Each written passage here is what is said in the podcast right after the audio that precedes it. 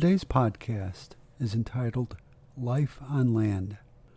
Our reading today is from Isaiah chapter 11, verse 6. The wolf shall dwell with the lamb, and the leopard shall lie down with the kid. The calf and the lion and the sheep shall abide together, and a little child shall lead them. Today's reflection is about conserving land ecosystems.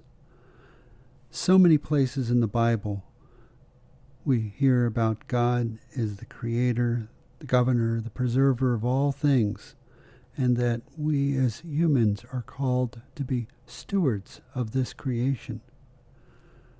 It is our obligation, I feel, to be good stewards and to make sure that that which has been given to us is kept as it was intended to be. Unfortunately, there are so many myths that work against this goal. Myths to support development and resource extraction. For example, that you know the lumber industry is important to our economy and that so many ways development and resource extraction is a measure of our success as a country or an economy. How much further from the truth can we be when we look at the destruction that is wrought by some of these activities when they are not done in such a way as to preserve the natural ecosystems that exist?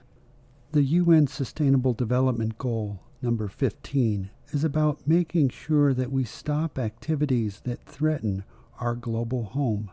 This would include things like deforestation, land degradation, losses of animal and plant species.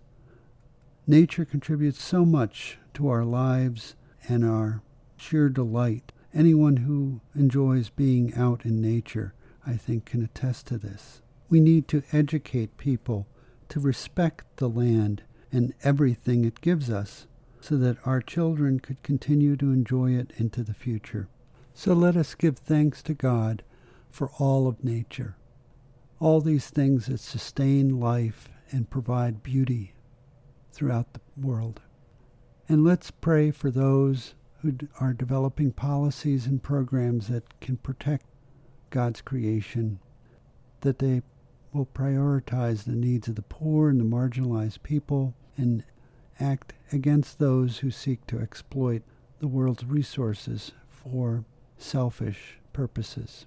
Let's pray that we become more aware of the problems of deforestation and that laws and projects will be created to protect them and limit the impacts. The action item for today would be simply look out the window and admire that which God has provided to us.